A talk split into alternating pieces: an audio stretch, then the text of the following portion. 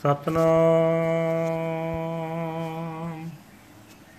ਵਾਹਿਗੁਰੂ ਸਾਹਿਬ ਜੀ। ਟੋਡੀ ਮਹਲਾ ਪੰਜਵਾ।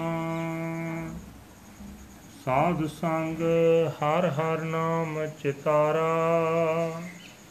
ਸਹਿਜ ਆਨੰਦ ਹੋਵੇ ਦਿਨ ਰਾਤੀ ਅੰਕਰ ਭਲੋ ਹਮਾਰਾ। ਸਾਧ ਸੰਗ ਹਰ ਹਰ ਨਾਮ ਚਿਤਾਰਾ।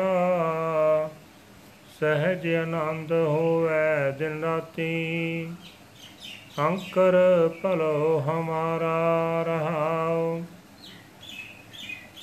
ਗੁਰ ਪੂਰਾ ਪੇਟਿਓ ਵਡ ਭਾਗੀ। ਜਾ ਕੋ ਅੰਤ ਨਾ ਪਾਰਾਵਾਰਾ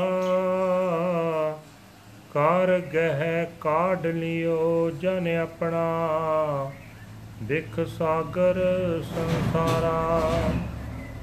ਜਨਮ ਮਰਨ ਕਾਟੇ ਗੁਰ ਬਚਨੀ। ਬਹੁੜ ਨਾ ਸੰਕਟ ਦੁਆਰਾ। ਨਾਨਕ ਸਰਨ ਗਹੀ ਸੁਆਮੀ ਕੀ। ਪੁਨੈ ਪੁਨੈ ਨਮਸਕਾਰਾ। ਜਨਮ ਮਰਨ ਕਾਟੇ ਗੁਰ ਬਚਨੀ ਬਹੁ ਨਾ ਸੰਕਟ ਦੁਆਰਾ। ਨਾਨਕ ਸਰਨ ਗਹੀ ਸੁਆਮੀ ਕੀ, ਪੁਨੈ ਪੁਨੈ ਨਮਸਕਾਰਾ।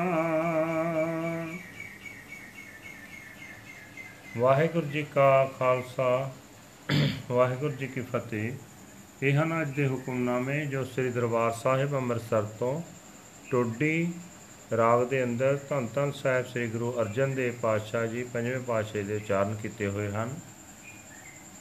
ਗੁਰੂ ਸਾਹਿਬ ਜੀ ਫਰਮਾਨ ਕਰਦੇ ਹੋ ਕਹਿੰਦੇ ਹਨ हे ਭਾਈ, ਜਿਹੜਾ ਮਨੁੱਖ ਗੁਰੂ ਦੀ ਸੰਗਤ ਵਿੱਚ ਟਿਕ ਕੇ ਪਰਮਾਤਮਾ ਦਾ ਨਾਮ ਸਿਮਰਦਾ ਰਹਿੰਦਾ ਹੈ, ਉਸ ਦੇ ਅੰਦਰ ਆਤਮਿਕ ਅਡੋਲਤਾ ਪੈਦਾ ਹੋ ਜਾਂਦੀ ਹੈ। ਉਸ ਆਤਮਿਕ ਅਡੋਲਤਾ ਦੇ ਕਾਰਨ ਉਸ ਦੇ ਅੰਦਰ ਦਿਨ ਰਾਤ ਹਰ ਵੇਲੇ ਆਨੰਦ ਬਣਿਆ ਰਹਿੰਦਾ ਹੈ। ਇਹ ਭਾਈ, ਸਾਧ ਸੰਗਤ ਦੀ ਬਰਕਤ ਨਾਲ ਅਸਾਂ ਜੀਵਾਂ ਦੇ ਪਿਛਲੇ ਕੀਤੇ ਕਰਮਾਂ ਦਾ ਭਲਾ ਅੰਗੂਰ ਫੁੱਟ ਪੈਂਦਾ ਹੈ।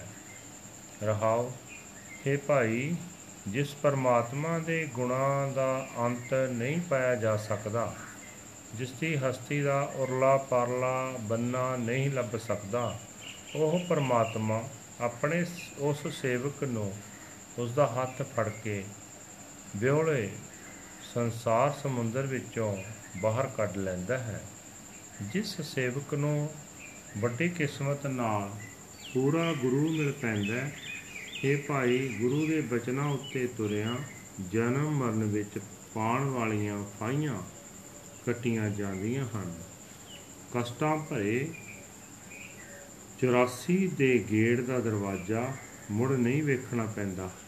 हे ਨਾਨਕ ਆਖ हे ਭਾਈ ਗੁਰੂ ਦੀ ਸੰਗਤ ਦੀ ਬਰਕਤ ਨਾਲ ਮੈਂ ਵੀ ਮਾਲਕ ਪ੍ਰਭੂ ਦਾ ਆਸਰਾ ਲਿਆ ਹੈ।